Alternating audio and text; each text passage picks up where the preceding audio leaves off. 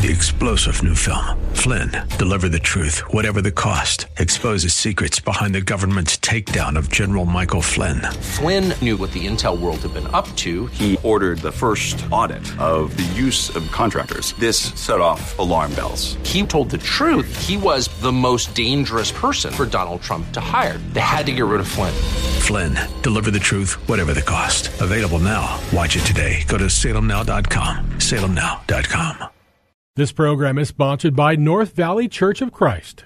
There's a message true and glad for the sinful and the sad. Ring it out, ring it out, ring it out, ring it out. It will give them courage new. It will help them to be true. Ring it out, ring it out, ring it out, ring it out, ring out. Good afternoon, folks, and welcome back to another episode of Redeeming the Time. I'm your host, Chris Macy, and I'm the minister here with the North Valley Church of Christ.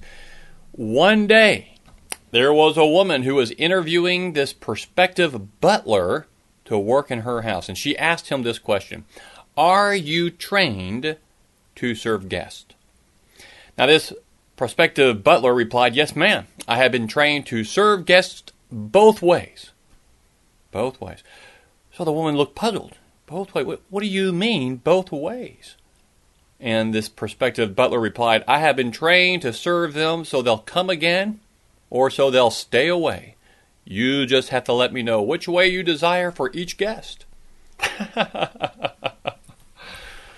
now, would you say that you have been trained to serve? Uh, I mean, that, that fellow was trained to serve. Because do you want to do that? I mean, if you think about it, if I had that kind of money and I had a butler and he said that to me, I would be tempted to hire him because there might be some guests. I mean, okay, I'm ready for this guy to leave.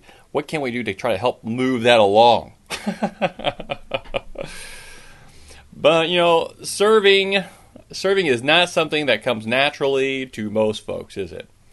Living a life of service is an art that needs to be cultivated. And today, we are going to uh, start a, a new series. I might break it up here for the radio program, but I want to, we're going to call this Serving Like Jesus. Now, obviously, Jesus was a servant uh, and his followers as well. We are called to be like the Lord Jesus. But what does it really mean to be a servant? What kinds of thoughts and, and attitudes should a servant have? What kinds of behaviors will come from you know that kind of right attitude? And, and, there are perils that servants encounter. How do we overcome them?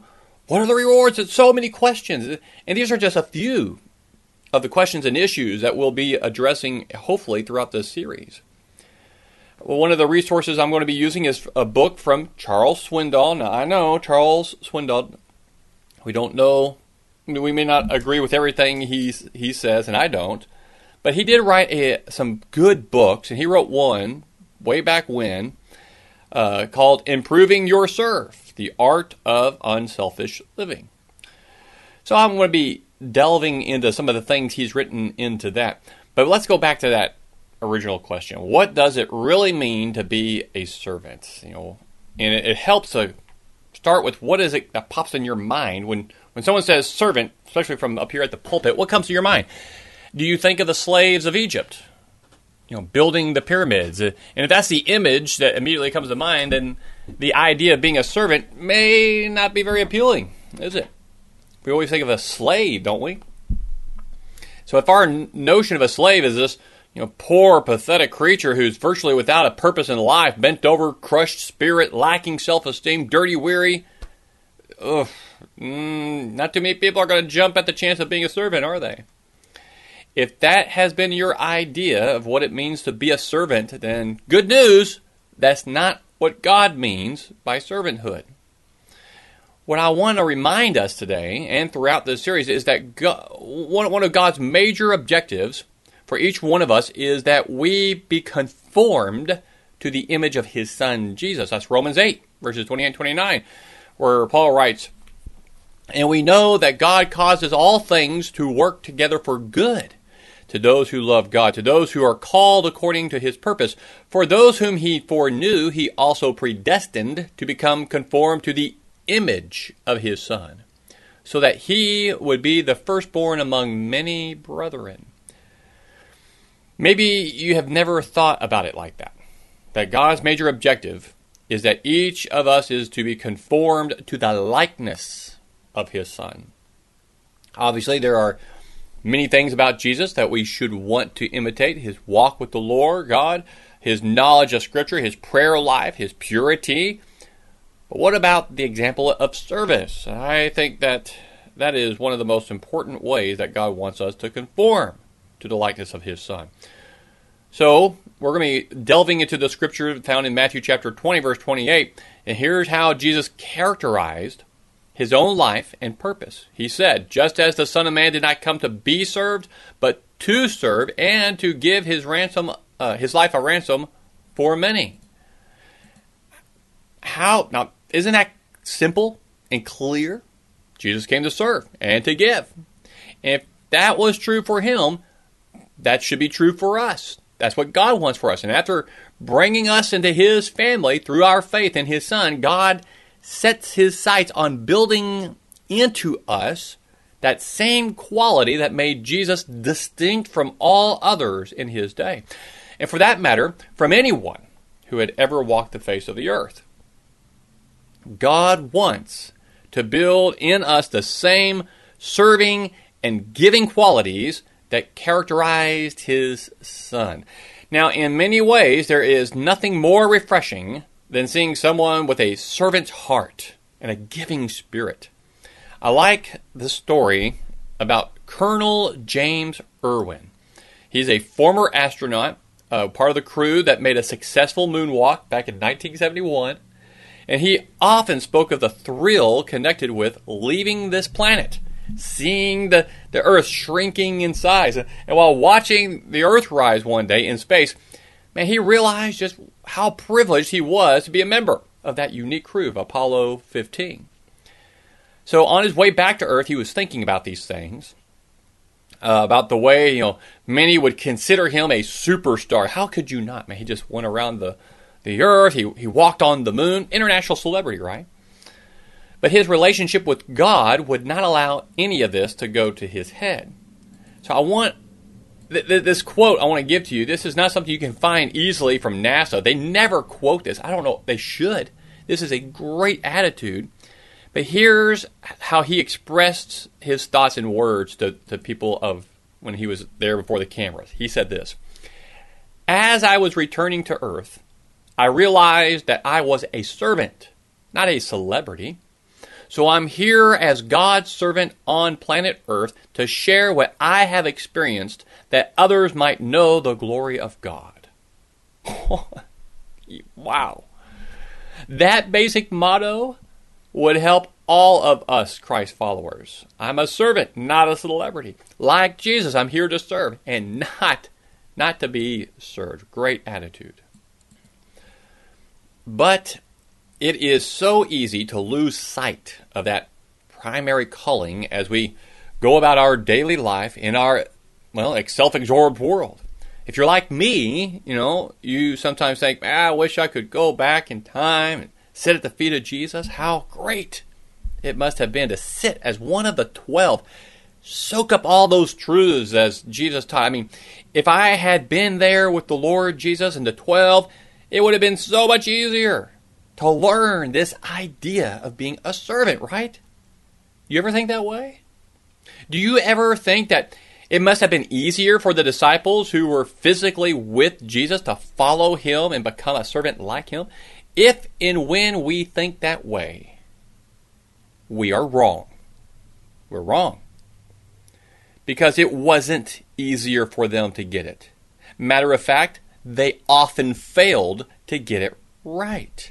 So I want to turn our attention back to Matthew chapter 20. The popularity of Jesus, that's on the rise. The knowledge of his kingdom, that's spreading. People were anxious to, to get on the bandwagon and, and to position themselves in this growing movement. And the Bible tells us there in Matthew 20, verses 20 and 21, says this Then the mother of the sons of Zebedee came to Jesus with her sons, bowing down and making a request of him. And he said to her, what do you wish? She said to him, Command that in your kingdom these two sons of mine may set one on your right and one on your left. Well, we shouldn't be too tough uh, on this this mother of the sons of Zebedee. You know, picture her standing there. She's with her sons, and what mother does not want what is best for her kids? I mean, don't they all? And they're so you can understand what she's looking for. She's not looking for anything for herself. She's looking for something for her kids. Good mom. She was looking for a break in life for her kids, and that would lead to a nice promotion or good jobs or, or position. And so her request is tempered by the proper perspective. She didn't ask her sons to occupy the center of the throne. She knew that that place belonged to the Lord Jesus. But she did ask for her sons, James and John, to be candidates for the thrones two and three, right? And nothing wrong with that, I don't think. I can understand that. She's a mom. I think that's awesome for her. Don't want that for her kids. And in case you're wondering how the other 10 apostles felt about this mother's request, verse 24 tells us that they had become indignant. Indignant. What that means is they were likely angry that they had not been the first to come up and make that same request. and they were not going to give up those spots without a fight, right? I mean, you and I would likely have uh, reacted the same way. I mean, I'd be, I think I might be. Like, what? Oh man, why? I want that spot. So here's the initial reply from Jesus. He says in verse 22, "You do not know what you are asking. Are you able to drink the cup that I'm about to drink?" So he understands. I, I get what you're asking mother of the sons of Zebedee. I get what you're asking, but you don't understand what you're asking.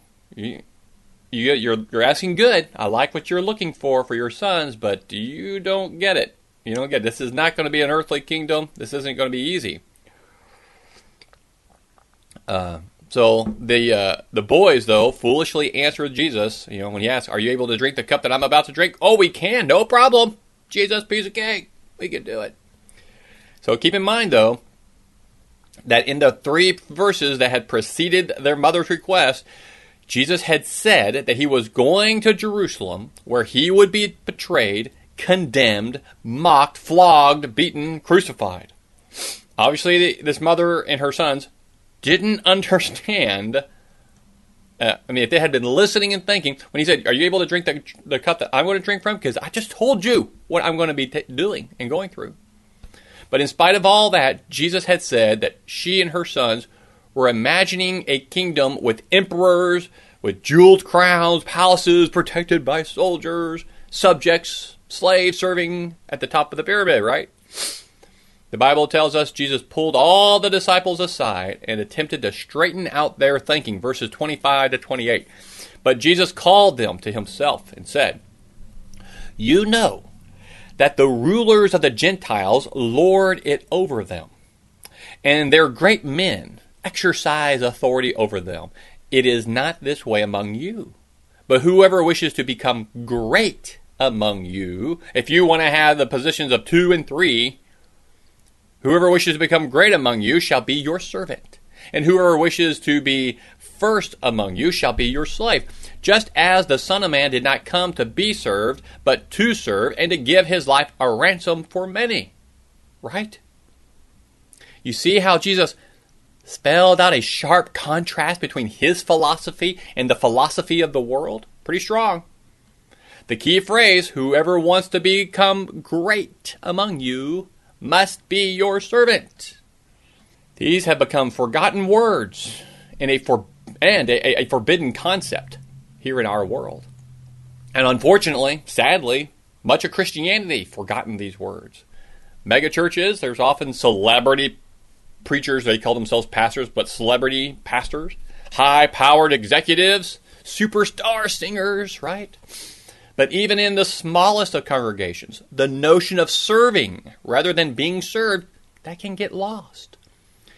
Even in the smallest of churches, the preacher or leaders may demand special title or a special parking spot, special treatment. Oh, yeah. There's a man in Third John chapter 1, uh, Diotrephes. I always forget. I need to look up how to say his name. Diotrephes, he was openly rebuked by the Apostle John.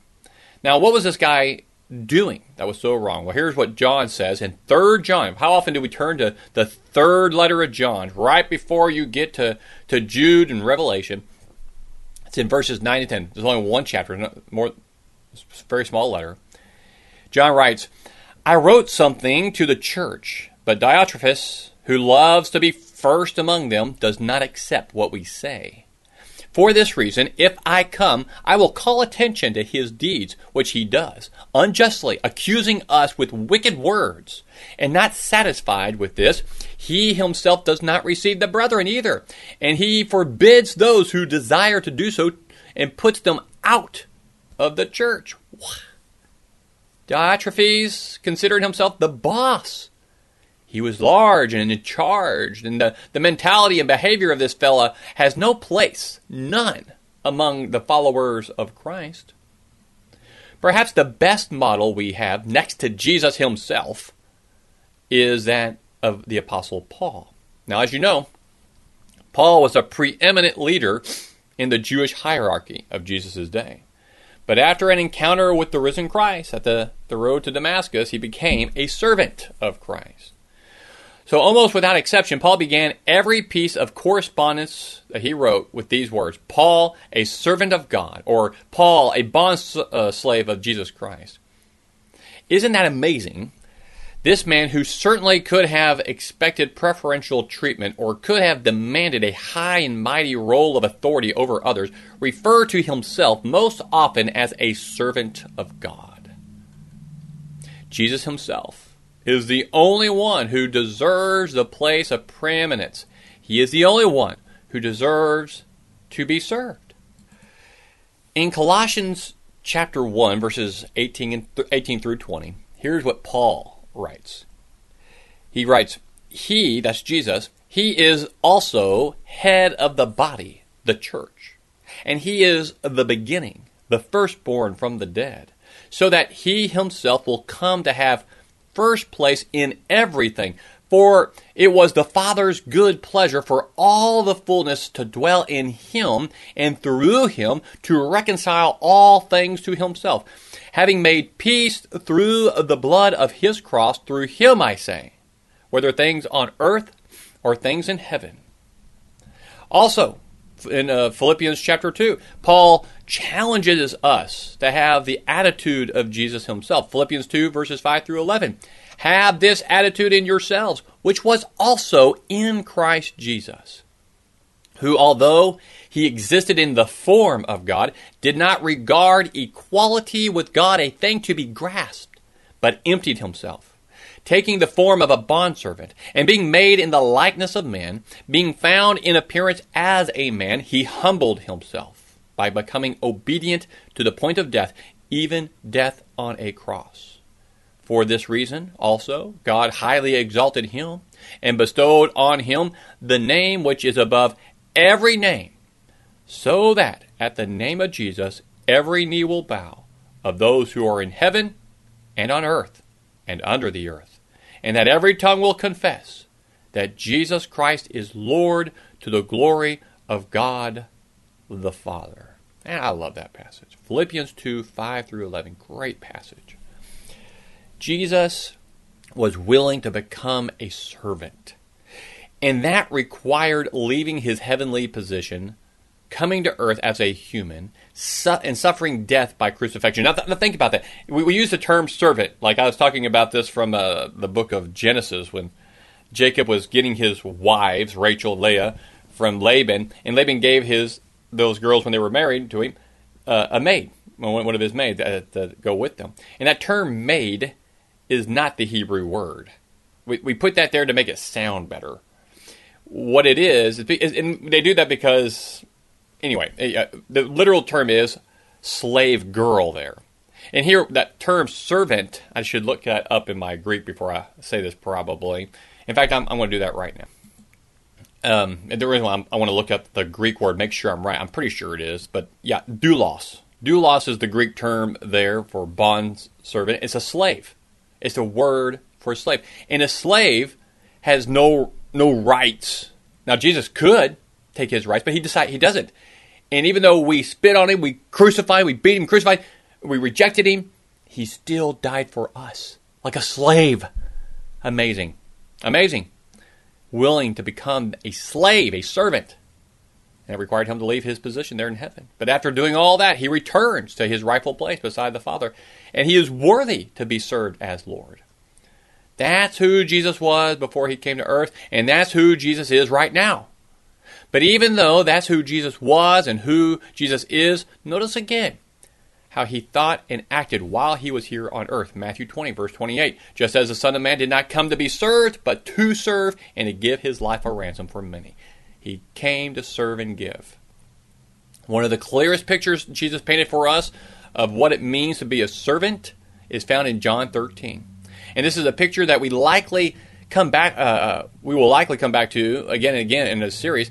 And John sets the stage for this event, saying that it was just before the Passover feast. Jesus knew his time on earth was quickly coming to an end. He wanted to show his disciples the full extent of his love. So all the disciples, they, they arrived to the upper room where, where the preparations for the Passover meal had been made. And surprisingly, no servant there to greet them at the door. That was the customary thing, was to have their feet washed in a, at a bowl basin and refreshed their, their tired, dirty feet. That was the custom. So, dirty feet and all, they reclined at the table. They began to enjoy a meal. About halfway through the meal, John 13, verses 4 through 5, Jesus got up from supper and laid aside his garments, and taking a towel, he girded himself. Then he poured water into a basin and began to wash the disciples' feet and to wipe them with a towel with which he was girded. The disciples were uncomfortable with Jesus' action. Peter initially strongly protested, but he relented after Jesus clarified things when Jesus said, Unless I wash you, you have no part in me. Well, don't just wash my feet, Lord, Peter would say. Wash me, wash, wash all of me.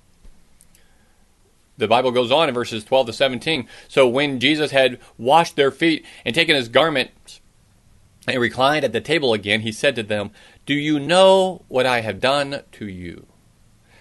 You call me teacher and Lord, and you are right, for so I am. If I then, the Lord and the teacher, washed your feet, you also ought to wash other uh, wash one another's feet. For I gave you an example that you also should do as I did to you. Truly, truly, I say to you, a slave is not greater than his master, nor is one who is sent greater than the one who sent him. If you know these things, you are blessed if you do them. God wants us to follow the example of Jesus. Jesus came to serve and to give. He, he was willing to serve by washing feet. If we will be like him, if we if we are willing, if we will be willing to serve and to give and, and even wash feet, we'll be blessed. I like this quote from this book, uh, Seismic Shifts. Picture this guy says, "Picture a church in which everyone wants to be served." Each person believes the church exists to meet their needs, to make them happy, to cater to their whims and tastes. Imagine a congregation in which everyone has a take care of me attitude and is quick to complain whenever things are not just the way they feel they should be. Sadly, some people don't have to use their imagination to picture such a church. End quote. That kind of church will never have a positive impact on the world. It will grow small, it'll grow inward, and it'll grow unhealthy. This kind of church does not honor Jesus and bring glory to God. This is not a church ruled by a servant spirit. Now, imagine a church in which every single person has a passion to serve others. Think about what God could do through a group of people who are committed to sacrificial ministry in each other. These people know that the Holy Spirit uh, has given them unique abilities. That, that, that's that the spirit of anyway, I won't get into that. This, those are spiritual gifts that are to be used for the building up of people and bringing glory to God. So they are purposeful about discovering this gift. God gave it to them, developing and using them. What could God do through such a church? I believe that we are in the process of becoming that kind of church here at North Valley. A congregation, a church where people are serving like Jesus. Becoming that kind of church made up of those kinds of individuals begins with arming ourselves with the attitude of Jesus. Jesus did not come to be served, he came to serve and to give. And how much did he give? His whole self, his life. Are we willing to do the same? As I close this out, I want to give you the story. It's from the 2001 movie Pearl Harbor. It tells the story of two friends, Rafe and, and uh, Danny, who survived the attack on Pearl Harbor. They enter World War II as fighter pilots. And in training before the war, Rafe McCawley was one of the America, one of America's top fighter pilots. When the U.S. initially held back from entering the war, he had volunteered to help the British in their fight against the Germans. And when he first arrived uh, at the English airfield, he walked uh, by some British planes that had been shot up from the previous day's battle, and he's greeted by a commander of the British squadron. And as the commander showed him the plane he would be flying, a messenger announced to the commander that two more British planes had just been shot down. The commander then turned to Rafe and asked, Are all Yanks as anxious as you to get themselves killed? He immediately rep- replied, I am not anxious to die, sir. I'm anxious to matter. I suppose that's what most of us want for our lives. We want our lives to make a difference. We're not anxious to die for Jesus. We're not anxious to be servants we are anxious to matter. When we follow Jesus and serve like him like he served, then our lives will make an eternal difference for us and for others.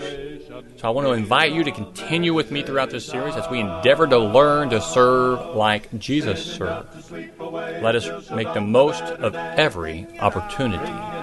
Thank you, and God bless. Till the sinful world be won for Jehovah's mighty Son. Ring it out, ring it out, ring it out. This program was sponsored by North Valley Church of Christ. Be sure to check out the podcast for this program on FamilyValuesRadio1010.com. To find it, just go to the website and click on the podcast link at the top of the page.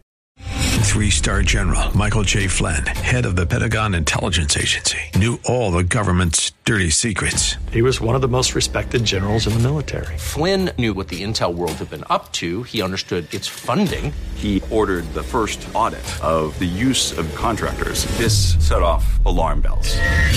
The explosive new documentary, Flynn, Deliver the Truth, Whatever the Cost, and covers the facts behind this scandal. Flynn told the truth. He was the most dangerous person for Donald Trump to hire. I find out the worst enemy that I'm going to face in my life is right here in America. They took my assessment and they wanted me to change it. And I was like, I'm not changing it. They had to get rid of Flynn with in depth interviews, archival footage, and never before seen personal records of the man behind the headlines. I just felt like I was drowning. Flynn, deliver the truth, whatever the cost. Available now. Watch it today. Go to salemnow.com. Salemnow.com.